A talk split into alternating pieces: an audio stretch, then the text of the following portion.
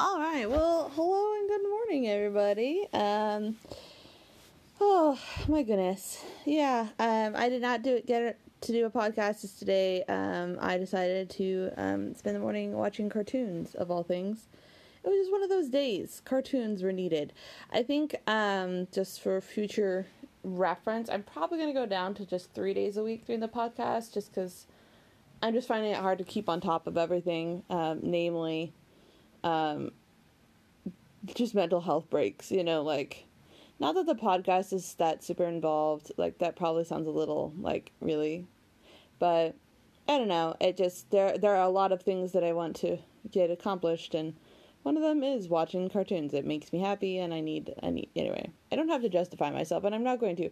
I just wanted to let you know. But anyway sorry. Oh yeah. Um anyway uh we are at Cleveland, not that Cleveland, but the Cleveland that the Palmers own. Um, and uh, Marianne seems sick. Um, they blamed it on wet stockings and sitting in them, but you know, like we talked about last time, she has been very depressed. And then they did a lot of traveling where she probably picked up a bug. Um, and then it, you know, when you're down, your immune system is also weakened. So, anyway, we're gonna have to see what the consequences of that are. Um, and yeah, I just really can't stress enough that in the pre-penicillin era, um, being sick was no small thing. Um, it it just it was it was a dangerous thing to be to be sick. Uh, I think that's one thing we take a lot for granted. Um, in in the modern era because you know we in general might have aspirin readily available to us uh, if we're lucky and we can just say oh it's no big thing. I'll just take some aspirins. They'll feel better. And and we do and it just wasn't quite quite so back then. Um anyway so yeah that's just that yeah, there's that. All right, well, we're gonna get started with chapter seven. I apparently am a little spacey today, so that's something to look forward to.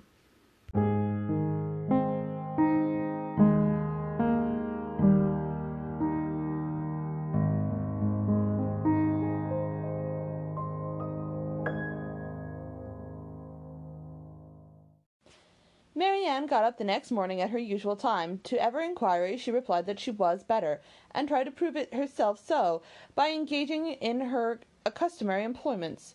But a day spent shivering, sitting by the over the fire with a book in her hand which she was unable to read, or in a lying weary and languid on a sofa, she did not speak much in favor of her amendment, and when at last she went early to bed, more and more indisposed, Colonel Brandon was only astonished at her sister's composure, who, though attending and nursing her the whole day, against Marianne's inclination, and forcing proper medicines on her at night, trusted, like Marianne, to the certainty and efficiency of sleep, and felt no real alarm. A very restless and feverish night, however, dis- uh, disappointed the expectation of both. When Marianne, after persisting in rising, confessed herself unable to sit up, and returned voluntarily to her bed, Elinor was very ready to adopt Mrs. Jennings' advice and sending for the Palmer's apothecary.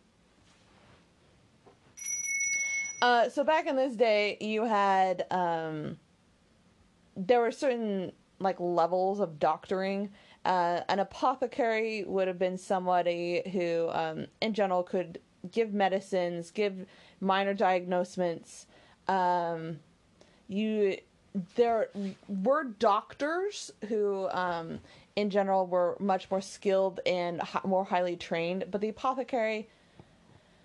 Oh, I don't know. Today's equivalent, I suppose, an visiting an apothecary would be like visiting a, um, a nurse practitioner. Is my understanding that you know that they they didn't do the full bout at medical school, but they're still a really good, solid option, especially when you're in the country. Uh, it could be hard to find a doctor um, and so you would just see the apothecary and get some medicines, get checked out. Um, anyway, so that was kind of the difference there. Uh, so the Palmers probably had a local apothecary there in the country. There might be a country doctor, um, and uh, but usually apothecary are like a first step. He came, examined his patient, and though encouraging Miss Dashwood to expect that a very few days would restore her sister's health, yet by pronouncing her disorder to have a putrid tendency, and allowing the word infection to pass his lips, gave instant alarm to Mrs. Palmer on her baby's account. Mrs. Jennings, who had been inclined from the first to think Marianne's complaint more serious than Elinor, now looked very grave on Mr. Harris's report, and confirming Charlotte's fears and caution, urged the necessity of her immediate removal with her infant; and Mr. Palmer, though treat, treating their apprehensions as idle, found the anxiety and inopportunity of his wife as too great to be withstood, and importunity. I said import anyway importunity, apparently. Uh, his wife too great to be withstood. Her departure, therefore, was fixed on, and within the hour after Mr. Harris's arrival, she set off, with her little boy and his nurse, for a house in the of a near relation of Mrs. Palmer, who lived only a few miles on the other side of Bath, whither her husband also promised, at her earnest entreaty, to join her in a day or two, and whither she almost equally urgent with her mother to accompany her. Mrs. Jennings, however, with a kindness of heart which really made Elinor love her, declared her resolution of not stirring from Cleveland so long as Marianne remained ill, and of endeavouring, by her own attentive care, to supply her in the place of a mother she had taken her from; and Elinor found her on every occasion a most willing and active helpmate, desirous to share in all her fatigues, and often, by her better experience of nursing, of material use.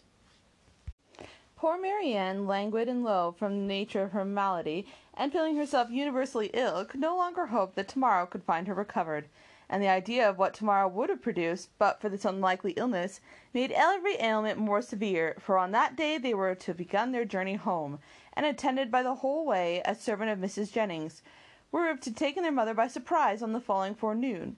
The little that she said was in lamentation of this inevitable delay though Elinor tried to raise her spirits and make her believe that as she then really believed herself that it would be a very short one. The next day produced little or no alteration in the state of the patient. She was certainly no better, except that there was no amendment; it did not appear worse. Their party was now further reduced, for Mr. Palmer, though unwilling to go, as well from real humanity and good nature as from a dislike of appearing to be frightened away by his wife was persuaded at last by the Colonel Brandon to perform his promise of following her, and while he was preparing to go, Colonel Brandon himself with a much greater exertion began to talk of going likewise. Here, however, the kindness of Mrs. Jennings interposed most acceptably, for to send the Colonel away while his love was in so much uneasiness on her sister's account would be deprive would be to deprive them both, she thought, of every comfort, and therefore telling him at once that his stay at Cleveland was necessary to herself, and that she would not want him to play she would want him to play at piquet of an evening, while Mrs. Dashwood was above with her sister, and etc. She urged him so strongly to remain, that he, who was gratifying the first wish of his own heart by a complaisance, could not longer affect demur, especially as Mrs. Jennings' entreaty was warmly seconded by Mr. Palmer, who seemed to feel a relief in himself leaving behind a person so well to assist or advise Miss Dashwood in case of emergency. Okay, so just a quick note um, infant mortality rates were very high in this era um, because, as previously discussed, fevers were very deadly um, particularly in the infants and elderly who have weaker immune systems and body responses in general. Um, so that's why Mrs. Palmer freaked out immediately as soon as he said infection, because, you know, back then, yeah, you knew there were diseases that had names, but a lot of disease was a very unknown thing. It, she could have had anything, and infection of any kind could be very threatening to a baby. So that's why Mrs. Palmer ran away. And Mr. Palmer is going to go follow her because she wanted that.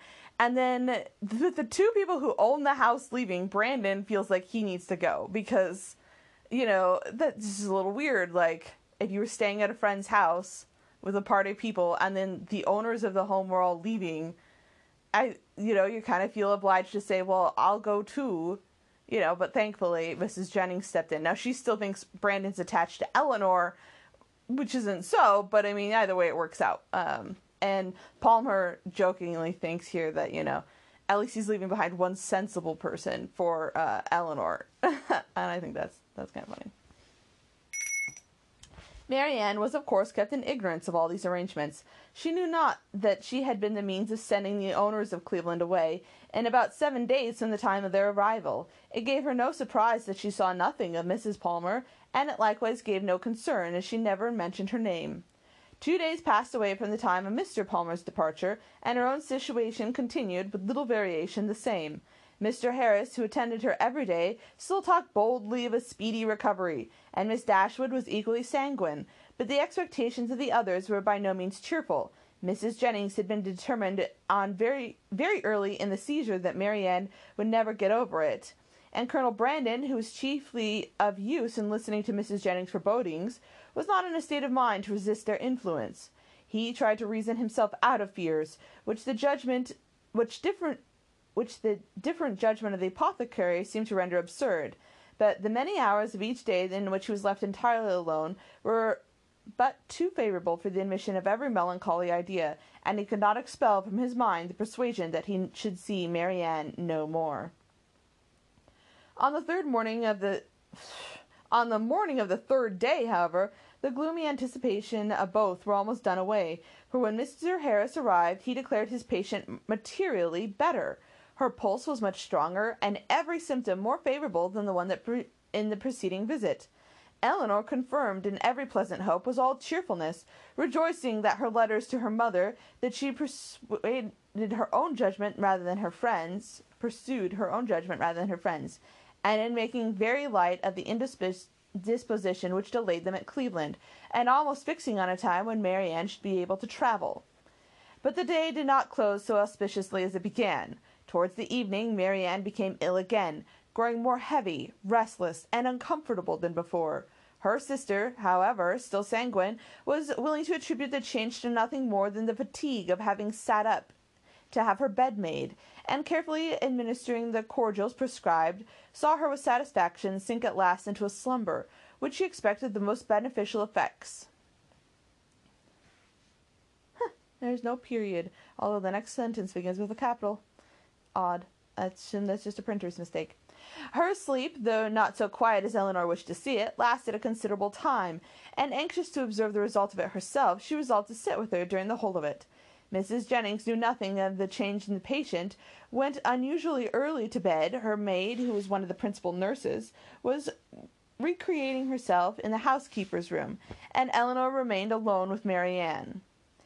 The repose of the latter became more and more disturbed, and her sister, who watched with unremitting attention to her continual change of posture, posture and heard the frequent but inarticulate sounds of complaint which passed her lips, I was almost wishing to rouse her from so painful a slumber, when Marianne, suddenly awakened by some accidental noise in the house, start, started hastily up with feverish wildness, crying out, "Is mamma coming?" "Not yet," replied the other, concealing her terror, and assisting Marianne to lie down again. "But she will be here, I hope, before it is long. It is a great way, you know, from hence to Barton." "But she must not go round by London," cried Marianne, in the same hurried manner. "I shall never see her if she goes by London." Elinor perceived with alarm that she was not quite herself, and while attempting to soothe her, eagerly felt her pulse. It was lower and quicker than ever, and Marianne still talking wildly of mamma, her alarm increased so rapidly as to determine on sending instantly for Mr. Harris, and dispatching a messenger to Barton for her mother. To consult with Colonel Brandon was best means of effecting the latter. It was a thought which immediately followed the resolution of its performance, and soon as she had rung up the maid to take her place by her sister, she hastened down to the dining room, where she knew he was generally to be found at a much later hour than the present. There was no time for hesitation. Her fears and her difficulties were immediately before him. Her fears he had no courage, no confidence to attempt the removal of. He listened to them in silent depend- dependent despondence. But her difficulties were instantly ob- obviated. Ob- ob- you know, I could keep trying, and you could all be amused obviated. Is that how you say that word? I'm gonna have to look it up. Gosh darn it. Obviated. Ah, for a readiness which seemed to speak the occasion, and the service prearranged in his mind, he offered himself as the messenger who should fetch Mrs. Dashwood. Elinor made no resistance that was not easily overcome. She thanked him with brief but fervent gratitude, and while he went off in a hurry, and while he went off to hurry off his servant with a message to Mr. Harris, an order for post horses directly, she wrote a few lines to her mother. Post horses, um, the traveling, in, the the stagecoach inns all had um, large stables uh, of horses that you could rent, and they were called post horses, uh, generally because they were used by the post. Um, but you could rent the horse and you could just drop it off at the next stable. And um, it was a way so that, I mean, Brandon, of course, has his own horse, but his own horse would tire too fast to make this whole journey. And if you can constantly swap out horses, you can make the journey much, much faster. Uh, if you're from the Americas, uh, think Pony Express. Um, okay, maybe that was just because I grew up in the West and Pony Express was really big. But, you know, some, some something similar to that. Um, yeah, just swapping out your horse constantly instead of yeah taking your own horse and then letting it have a proper rest, and you just get to make the journey much much faster. The comfort of such a friend at that moment as Colonel Brandon, and the, such a companion for a mother, how gratefully it was felt! A companion whose judgment would guide, whose attendance must relieve, and whose friendship must soothe her. As far as the shock of such a summons could be lessened to her, his presence, his manners, his assistance would lessen it. He, meanwhile, whatever he might feel, acted with all the firmness of a collected mind, and made every necessary arrangement with the utmost dispatch, calculated with the exactness in the time in which she might look for his return. Not a moment was lost in delay of any kind. The horses arrived even before they were expected, and Colonel Brandon, only pressing her hand with a look of solemnity, took a few words spoken too low, and a few words spoken too low to reach her ear, hurried into the carriage. It was then but twelve o'clock, and she returned to her sister's apartment to wait for the arrival of the apothecary, and to wait for her and to watch by her the rest of the night. It was a night of almost equal suffering in both. Hour by hour passed away in sleepless pain and delirium on Marianne's side, and it was the most cruel anxiety on Elinor's, before Mr. Harris appeared. His apprehensions once her apprehensions once raised, paid for their excess for all her former security, and the servant who sat up with her, for she would not allow Mrs. Jennings to be called, only tortured her more by hints of what her mistress had always thought. Marianne's ideas were still at intervals fixed incoherently on her mother, and whatever she mentioned in her name, it gave pang to both the heart of poor Elinor, who was reproaching herself for having trifled with so many days of illness, and wretched for some immediate relief, fancied that all relief might be in vain, and everything might have been delayed too long, and pictured herself, her suffering, her mother's arrival, too late to see this darling child, or to see her rational. She was on the point of sending again for Mr. Harris, or if he would not come for some other advice, when the foreigner, but not till after five o'clock, arrived. His opinion, however, made some little amends for his delay, for though acknowledging very unexpected and unpleasant alteration in his patient, he would not allow the danger to be material, and talked of the relief which a fresh mode of treatment must procure, and a confidence which, to a lesser degree, was communicated to Elinor. He promised to call again in the course of three or four hours, and left both the patient and her anxious attendant more composed than he had found them. With a strong concern and many reproaches for not being called to her aid, did Mrs. Jennings hear in the morning of what had passed. Her former apprehensions, now with greater reason restored, left her no doubt of the event, and though try and though trying to speak comfort to Elinor, her conviction that her sister's danger would not allow her to offer the comfort of hope. Her heart was really very grieved. The rapid decay, the early death of a girl so young, so lovely as Marianne, must have struck with a less interested person with concern. On Mrs. Jennings' compassion she had other claims. She had been for three months her companion, was still under her care, and was to have known to be gravely injured and long unhappy. The distress of her sister, too, a particular favourite, was before her, and as for their mother, when Mrs. Jennings considered that Marianne might probably be to her what Charlotte was to herself, her sympathy in her sufferings were very severe. Mr. Harris was punctual in his second visit, but he came to be disappointed in his hopes of what the last would produce. His medicines had failed, the fever was unabated, and Marianne, only more quiet, not more herself, remained in a heavy stupor. Elinor, catching all and more than all of his fears in a moment, proposed to call for further advice, but he judged it unnecessary. He still had something more to try, some fresh application, whose success he was confident as the last. His visit, his visit concluded with encouraging assurances which reached the ear, but not enter the heart of Miss Dashwood. She was calm, except when she thought of her mother, but still she was almost hopeless, and in this state she continued until noon, scarcely stirring an inch from her sister's bed, her thoughts wandering from one image of grief, one suffering friend to another, her spirits oppressed by the utmost conversation of Mrs. Jennings, whose scruple would not attribute the severity of danger of this attack to the many weeks of previous indisposition which Marianne's disappointment had brought on. Elinor felt the reasonableness of this idea, and gave it gave fresh misery to her reflections. About how about noon, however, she began, with a caution, a dread of disappointment, which for some time kept her silent, even to her friend, to fancy a hope that she could perceive a slight amendment in her sister's pulse. She waited, watched, and examined it again and again, and at last, with agitation more difficulty to bury under her exterior calmness than foregoing her distress, ventured to communicate her hopes. Mrs. Jennings, though forced on examination to acknowledge a temporary revival, tried to keep her young friend from indulging the thought of its continuance; and Elinor, conning over every injunction of distrust, told herself likewise not to hope. But it was too late.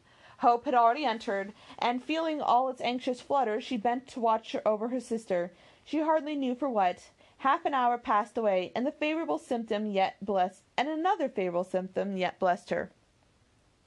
Others even arose to confirm it. Her breath, her skin, her lips, all flattered Elinor with signs of amendment, and Marianne fixed her eyes with her with, on her with a rational, though languid gaze. Anxiety and hope now oppressed her in equal agree, degrees, and left her no moment of tranquillity till the arrival of Mr. Harris at four o'clock, when his assurances and his felicitations on a recovery in her sister, even surpassing his expectation, gave her confidence, comfort, and tears of joy. Marianne was in every respect marginally better, and he declared her to be entirely out of danger. Mrs. Jennings, perhaps satisfied with the partial justification of her foreboding, which had been found in the late alarm, allowed herself to trust his judgment, and admit with unfeigned joy and soon unequivocal cheerfulness the probability of an entire recovery.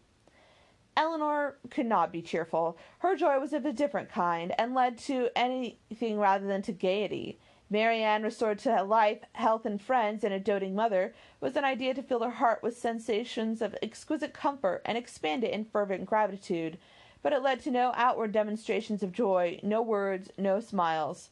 All within Elinor's breast was satisfaction, silent and strong.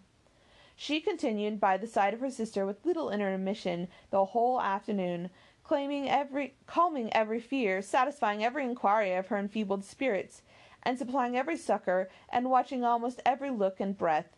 The possibility of a relapse would, of course, in some moments occur to her mind of what anxiety was; but when she saw, on her frequent and minute examination, that every symptom of recovery continued, and saw Marianne at six o'clock sink into a quiet, steady, and to all appearance comfortable sleep, she silenced every doubt.